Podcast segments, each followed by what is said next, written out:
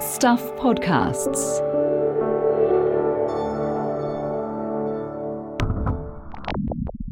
Previously on the commune. But he had all his women there, and they're all his women, and everything was at his at his beck and call. Open showers, open toilets. Yeah, that struck me as odd. You're holding on, Barri. You you just can't let go. Yes, it was spiritual to just let your partner go. This episode of The Commune contains strong language and references to sexual abuse. There's one that says couples, open day, sexuality, open relationships, antenatal. What? Tell me about these. Right. Well, this is just a small selection of tapes out of a huge number because Bert was tape talking every at every Saturday afternoon meeting Uh-huh. for for decades and more. Um, so yes, I just saved a selection covering different topics that he talked about. Where where was Bert? What was going on? Oh, this was in the Centrepoint Lounge. Mm-hmm. All the members. We're with it was Barri. She was one of the Centrepoint originals who went on to become Bert Potter's chief propagandist. There were never that many visitors. And and and why were they? Were they? What were you doing with them, or why recordings? Well, I, as editing the magazine, used that as a basis of the talk for the magazine. Bert's part of the magazine. And luckily for us, she kept loads of these tapes. And she's happy for us to take a listen through this treasure trove. the number of the tapes uh, have had a former life as Not only the Bert talks, but the random stuff that was on the tapes before they were taped over. Right, this one I noticed was over recorded on Ludwig van Beethoven Piano Concerto number four in G Opus 58. B- BBC Why not? Symphony Orchestra. Seems a bit of a shame to throw away a nice bit of uh, Beethoven and over record with Bert.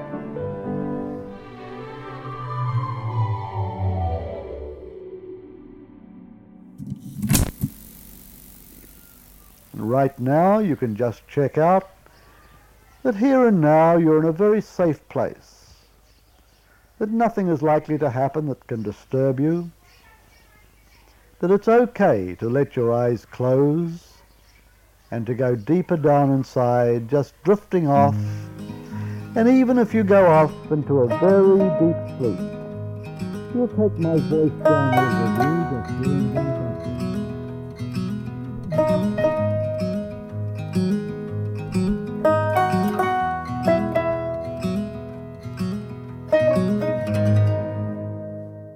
I'm Adam Dudding, and this is The Commune, Episode 3 The Girl on the Lawn. In the beginning, there was Bert. Well, Herbert Thomas Potter, born at 11.05 pm on May the 20th, 1925, in Christchurch, to Dick and Fanny Potter. We know this because it's in the book written by Centrepoint member Len Oakes, a history of Centrepoint called Inside Centrepoint.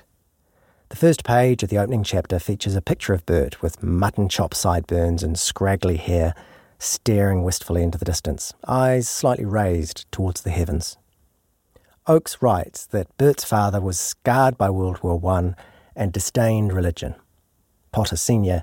had a belt buckle taken from a German soldier that was inscribed with the words Gott mit uns, God with us, a souvenir that he kept as a caution against war and religion. Macabre mementos aside, there's nothing much in the book's opening chapter that jumps out. Bert Potter was a child of those awkward between the World War years, a toddler during the Depression. There's nothing particularly radical, or overtly sexual for that matter, about young Bert. Nothing that you read and go, oh, that's why he went on to lead a sex commune. And, to his credit, when you listen to those tapes of him talking to the community, he never claims to have been touched by God or anything when he was young. He makes his upbringing sound quite ordinary. Despite his father's misgivings about religion, Bert was brought up a I was brought up as a Baptist.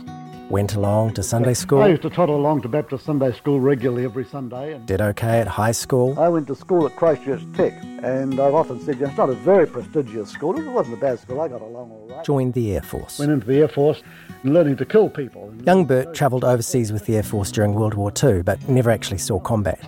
He came back home to New Zealand, spent some time as a psychiatric nurse at a hospital near Nelson, and then signed up to the army to join the occupation forces in post-war Japan. like your blood group and your name and your... When he got back to New Zealand again, he took papers at university, studying a few different things like political science and take history at university. We were and also going to teachers' college. Early school teaching days when I was a student, going to one school. It was at teachers' college that he met his first wife, and they married in 1951. Again, so far so normal, even in the bedroom department. Bert would often say that as a young man he was no Lothario. I know when I was a teenager, I wasn't very successful with the ladies.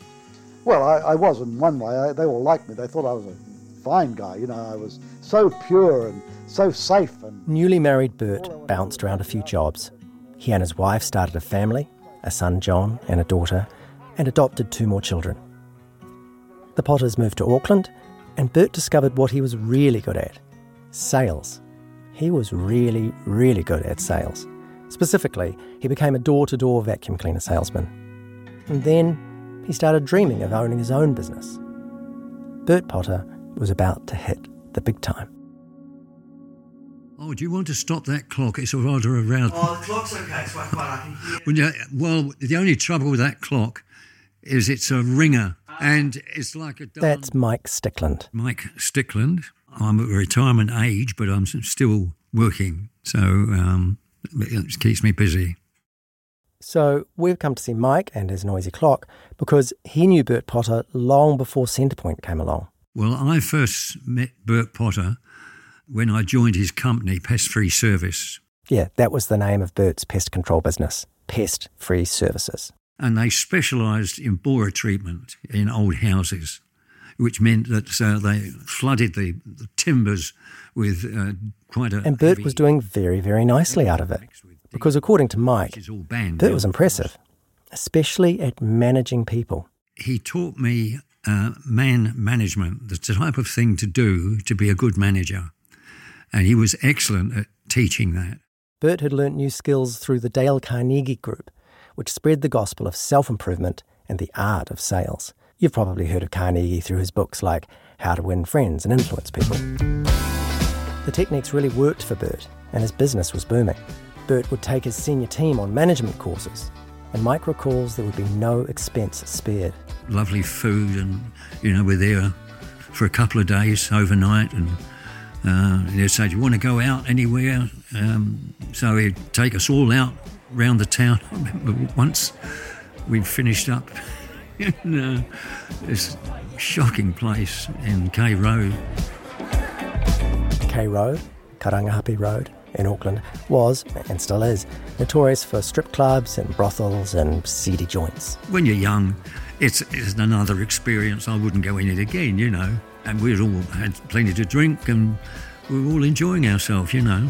So Bert's out with his team at a slightly sleazy bar, but again, Mike says, no, no sign of a hypersexualized Bert at this stage.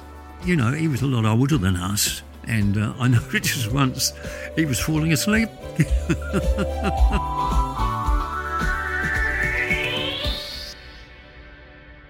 but about five years into his time working for Bert, Mike noticed a change in his boss.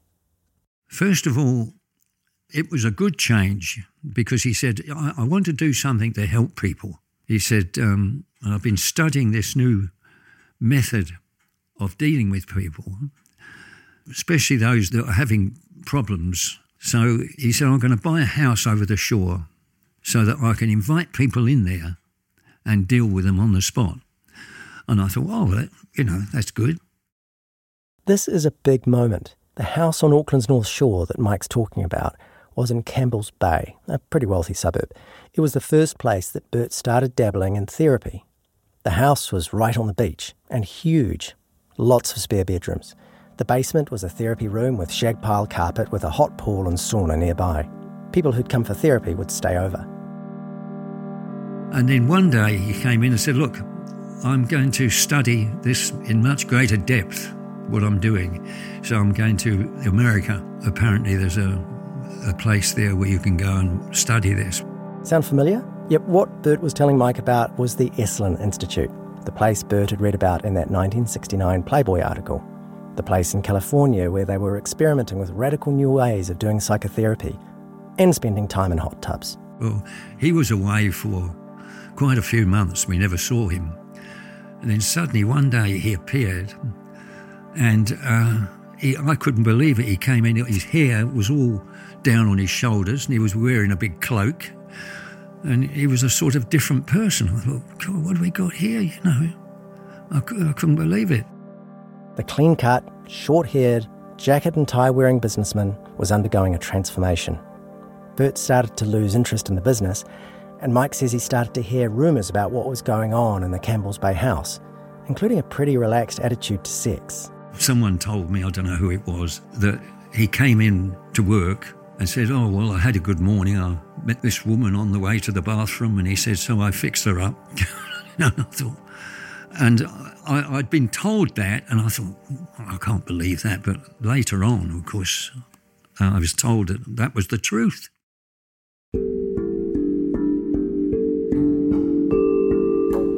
The Campbell's Bay house became the centre of Bert's world. His marriage collapsed in 1972, and he became more and more involved in running group psychotherapy sessions.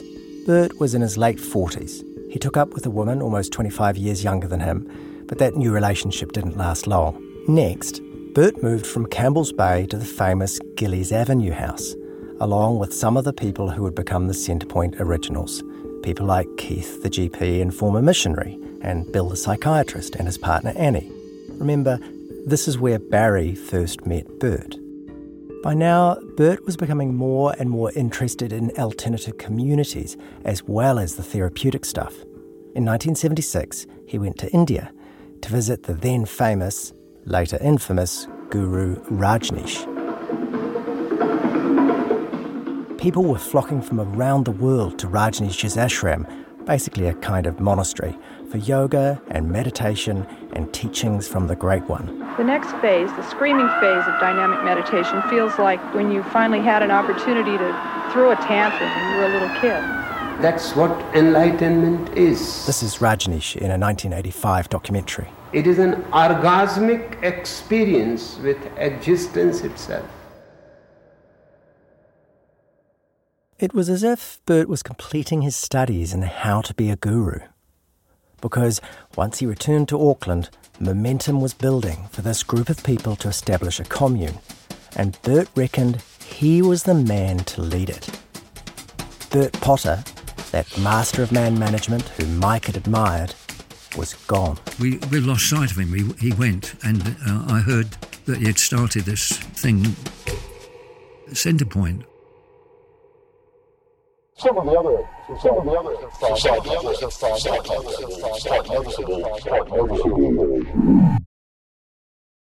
A top notch piece of journalism, compelling listening. White Silence. An airliner takes off from Auckland Airport on a sightseeing trip to Antarctica.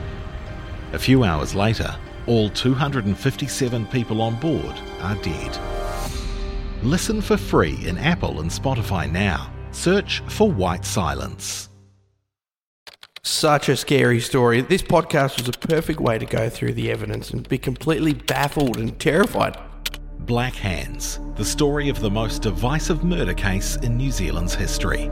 Listen for free in Apple and Spotify now. Search for Black Hands. Did it feel like a place where one might find a boundary busting free love commune? No. I mean, my view of the shore at the time was that it was a very kind of boring, conservative suburban area. It was certainly not the kind of place where you would expect this hotbed of radicalism to be. This is Jenny Hellen. Oh, all right. So I'm Jenny Hellen, and I'm the publishing director of Allen and Unwin New Zealand. But back in the 1980s, she was a teacher. English teacher at Long Bay College. It was my first job, and I was in my mid 20s.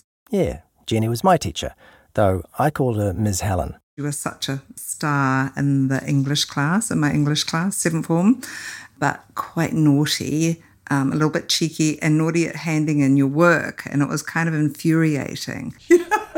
I hit deadlines occasionally. Anyway, we're really not here to talk about whether or not I used to hand my homework in on time. We wanted to talk to Jenny about, well, the vibe, really, of the 1980s. People were experimenting. I mean, it was kind of the sexual revolution. New Zealand was probably late 70s and into the 80s. There was kind of expectations on young women to be, you know, sexually liberated, but it was still a time when the mainstream people were, you know, getting married and, you know, the mainstream weren't weren't like that. But there was definitely quite a bit of experimentation. And I suppose Centrepoint was seen as being at the forefront of that. So it was a time of change, sexually and in relationships.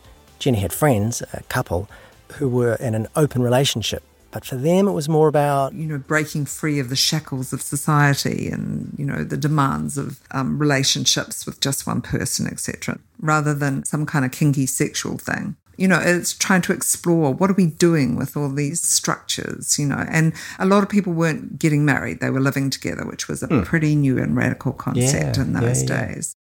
The rules were shifting, but Jenny recognises that sexually, men still had the upper hand. The Me Too generation of today just wouldn't stand for what went on back then. I do think that young women have taken the idea of feminism a major step forward. The Me Too generation, I think, has really absolutely stood up and said, stop sexualizing us. At Centrepoint in the 1980s, that's not a message Bert Potter was ready to hear. So we've already heard from a lot of people Centrepoint pioneers, former Centrepoint teenagers, people who dealt with Centrepoint from the outside. But the person we could never talk to, of course, was Bert Potter himself. He died in 2012. But these tapes we've been playing kind of give us an insight into his thinking and personality, much more than if we'd just had to rely on people's recollections of him. Remember, these are the tapes Barri saved from Bert's Saturday talks at Centrepoint. All in all, she's still got about 30 hours of recordings, and actually listening to these tapes was sometimes weirdly nostalgic for me. Moments like Bert being snarky about famous New Zealand politicians. Now, where would you put Rob Muldoon? Worrying about nuclear war, just like I was back then. They have enough nuclear warheads around the world today, scattered all over the place, in nuclear submarines and planes that are constantly patrolling to literally blow this earth to pieces. It's Even a review of the latest David Frost telly show. Program David Frost put on, and uh, I found it, some of the parts were quite disturbing. Sometimes, when Bert burbles on, it's like being teleported back to the 1980s. I can almost imagine I'm in a room full of brown furnishings and there's some guy, maybe a neighbour my parents don't really like, who's supposedly an enlightened modern man but actually a bit sexist and creepy and a little bit racist, and he's holding forth with a pile of mansplaining based on what he's recently read in the New Zealand Herald, the Reader's Digest, and a couple of issues of New Scientist magazine. Everything will be done for us. If you want to know anything, you just push the computer button. And it's getting like that now. They're getting the networks of these vast computers. Like I said earlier, the tapes were recorded so Barri could use Bert's words in the Centrepoint magazine. But the magazine also captures the growing stability and confidence of the commune, as well as the scraps with local authorities, its days on the road, its legal troubles. We'll get to all that. And the magazine also tracked some of the human stories Bert becoming a marriage celebrant, marital breakups and makeups, the complexities of open relationships. But even from very early on, some really important stories didn't make it into the commune's version of Pravda to allow yourself to let the clock go for a while so that you take the time to just be there.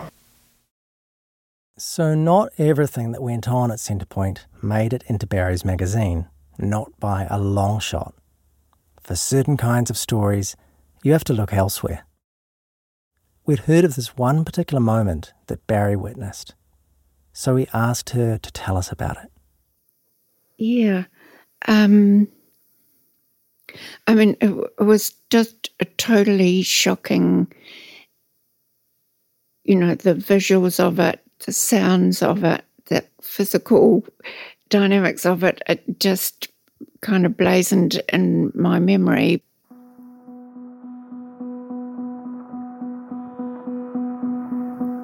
So I, I think this must have been into the second year of the community. We'd had the Saturday meeting, and after Bert had talked, and then we'd all made a cup of coffee and were out on the deck. People were wearing caftans, women wore long, swirly um, wraparound skirts and things. Um, people would be having drinks and pairing up and going off because the afternoon was free. So that was absolutely ritual that Bert and his partner would take somebody off sexually at that time. And in that sense, that was ho hum. And then the scream Bert and his partner walking down the lawn towards his car case hut um, with this girl, both holding her hands between them, and then this mother running down the lawn after them, screaming. And it was dawning on me this is, she's just child, you know, she's sort of 12 or 13. And then Bert's partner turning around and just, you know, you want your daughter to be locked off like you?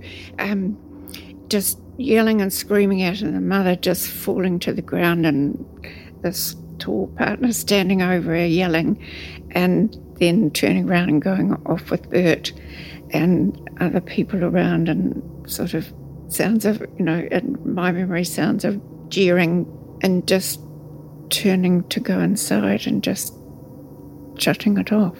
I'm just not dealing with it.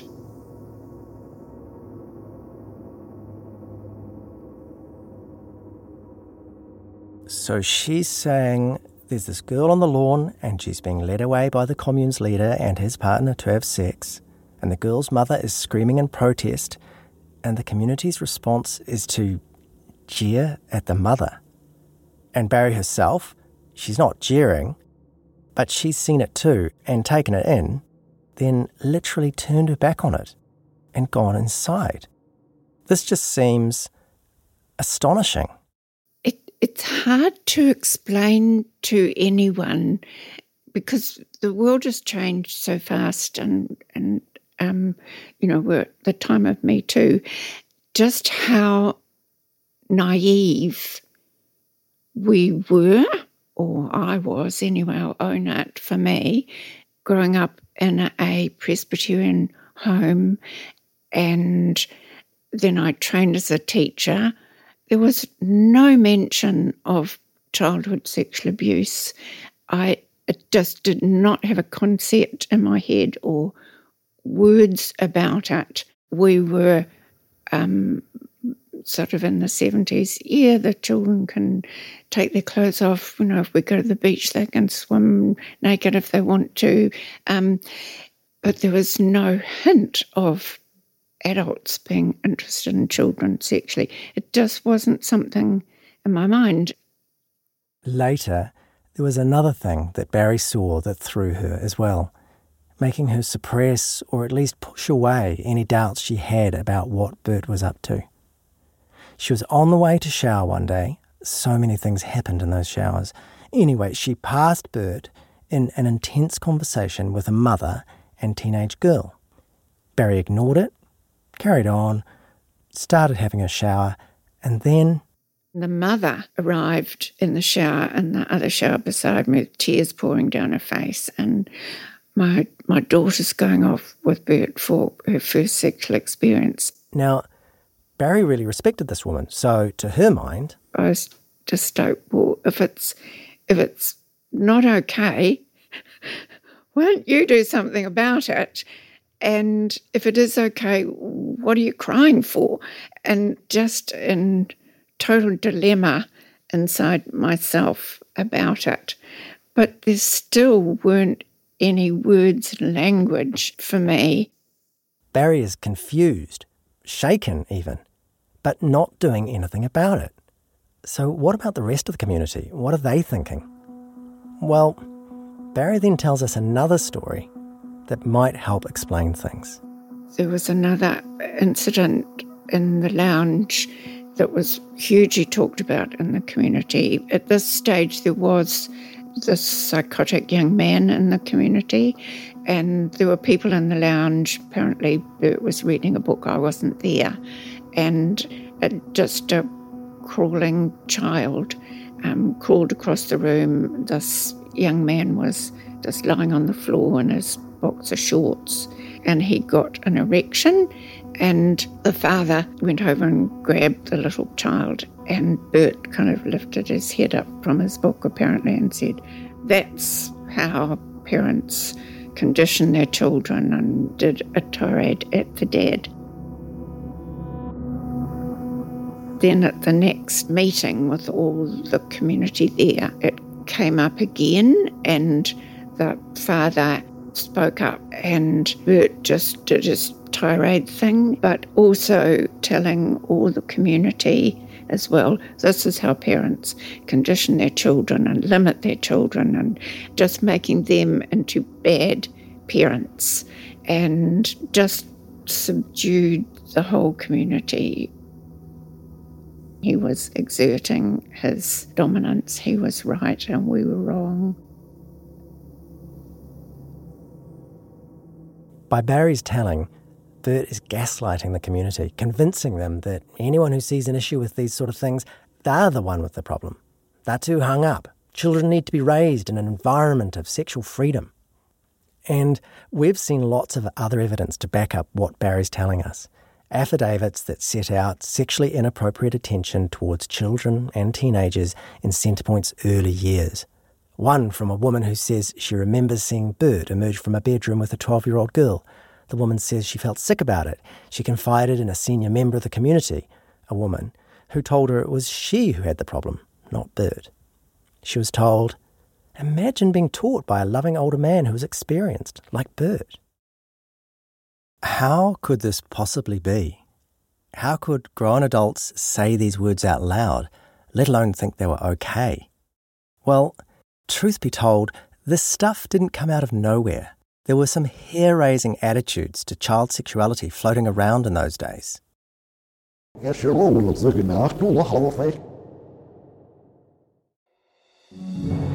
If you don't have time to read the in depth stories or you just prefer to listen instead, the Long Read from Stuff is the podcast for you.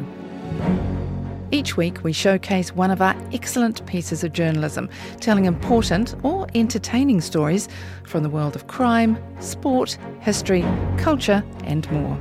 You also get to hear from the journalists themselves about how they uncovered the story and how it came to life. So, for your weekly dose of long form journalism, beautifully read, Subscribe to the Long Read from Stuff wherever you get your podcasts. I love this podcast. It's informative, interesting, and suspenseful. A man disappears with no crime scene, no weapon, and no body. How could his longtime friend be arrested and charged with murder? The Trial. Listen for free in Apple and Spotify now. Search for The Trial. A remarkable and disturbing tale well structured and told, it was both riveting and informative. Black Hands, the story of the most divisive murder case in New Zealand's history. Listen for free in Apple and Spotify now. Search for Black Hands. So, as somebody who was interested in social research, it seemed to me like it was a good opportunity to open up a Pandora's box and see what was inside. This is Professor David Finkelhor. So I'm David Finkelhor. I direct the Crimes Against Children Research Center at the University of New Hampshire, and I'm also professor of sociology here. I've been doing research on child maltreatment since 1978. Around that time, this was a fairly new area of research. I got into the field because I was very interested in issues related to child welfare and family quality. And there was news that was percolating into the um, culture about these cases of sexual abuse, and people didn't really know what to make of it, how frequently it occurred, how we could typify what these cases were all about. But child sex wasn't just being looked at as an abuse issue. There were academics publishing work which asked, well, actually, is it always necessarily abusive? That kind of angle, David points out. Uh, yeah, I think it was very controversial then. So it wasn't exactly mainstream. But still, there were some people kind of questioning whether attitudes and laws about um, sexual relationships between adults and children, whether criminal laws needed to be revisited. Look, we need to be clear. On the issue of adults having sexual relationship with children, the consensus has solidified so that there aren't people in public who are with any uh, scientific credibility are treating those as potentially positive relationships. But back then, there were even books being published, which, if you look at today, you go, what? Books like one from 1981 called Children and Sex, a collection of essays edited by American academics Larry Constantine and Floyd Martinson. A number of these essays were legitimate academic research where people would ask things like Do we know that adult child relationships are harmful? How are they harmful? What is the evidence? For instance, there's even a paper from David Finkelhor in there, though when we spoke to him, he couldn't remember much about this book that happened to contain one of his articles. That's going back into the mists of uh, memory for me. David can't remember what was published, but I got a copy of the book from a New Zealand university library, and his piece in there reads like a rigorous work of science, looking at the effects of sibling incest. And it concludes yeah, sibling incest is harmful. But there are contributions from other authors that are far less, shall we say, damning of sexual practices that would nowadays be condemned, including between adults and children. And let's look at what else was happening in the culture around this time. Actress and model Brooke Shields had recently been photographed for a magazine from the publishers of Playboy. In the picture, she's smeared in oil, standing in a bathtub, full frontal nudity in a porn mag. When the photo was taken, she was 10 years old.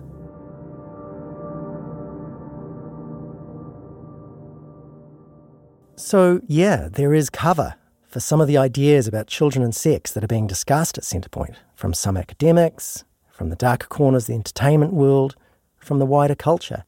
And at Centrepoint, Bert is gaslighting everyone, and people are turning a blind eye to what's happening to young girls. No. But not everyone is buying what Bert's selling. Yes, that absolute power he ruled. That's Robert, one of those pioneers. One who loves the therapy but is getting a bit hacked off with Bert. Chainsaws, all that. You can probably tell by now that Robert's the kind of guy who goes with his gut, and there's something that he witnesses that puts him over the edge. One day, he's just had a shower in those infamous open showers, and Bert's there too. And I just hopped out, of the shower, it's all in the open, and he's standing to one side talking to a couple who were there. I can't, I don't even know who they were, um, and saying, "Yes, little so and so, we're up in the in our place, and and uh, it was all good. You know, she wanted to have sex. This is a two and a half year old." Robert says Bert then explicitly described what he'd done with the girl. Robert is disgusted. She was two and a half years old. So I went straight back to the father. And I said, Have you heard this? He says, No. Yeah. And that was it.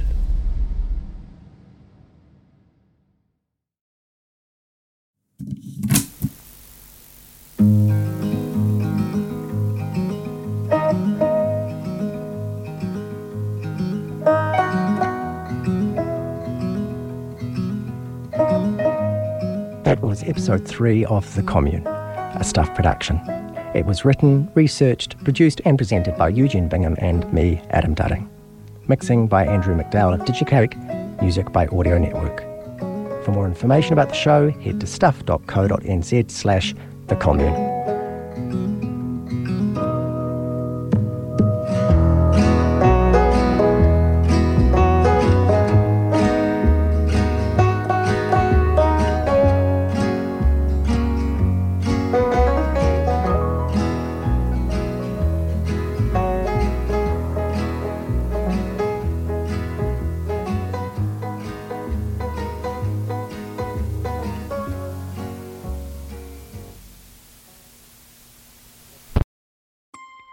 An airliner takes off from Auckland Airport on a sightseeing trip to Antarctica. A few hours later, all 257 people on board are dead. White Silence. Listen for free in Apple and Spotify now. Search for White Silence. The story of the most divisive murder case in New Zealand's history Black Hands. Listen for free in Apple and Spotify now. Search for Black Hands.